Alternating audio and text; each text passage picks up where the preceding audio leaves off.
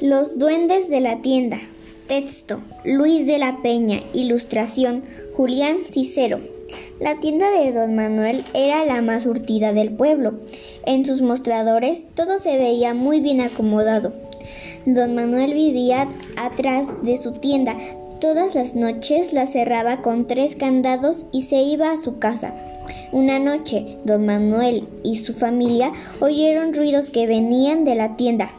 ¿Serán ratas? Mañana pongo trampas, pensó don Manuel. Al otro día, cuando abrió la tienda, encontró todo patas arriba. Aquello era un verdadero desastre.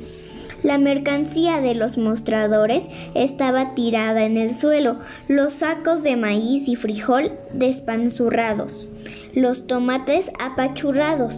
Esa noche don Manuel estuvo muy atento a cualquier cosa que oyera. Ya muy tarde, después de la medianoche, se oyó un ruido bárbaro. Don Manuel y su familia fueron a ver qué sucedía en la tienda.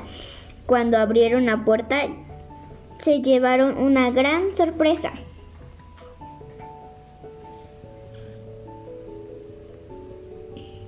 Adentro había un montón de duendes haciendo travesuras, bailaban, jugaban y en todas partes hacían un tremendo, un tremendo desorden. Luchar contra los duendes era inútil, lo único que podían hacer era cambiarse a otra casa.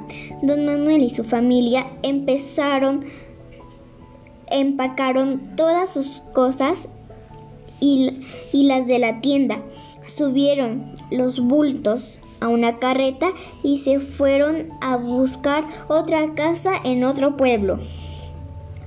Ya iban en el camino cuando la esposa de don Manuel se acordó que había dejado la escoba en la tienda el más pequeño de sus hijos se ofreció a ir por ella.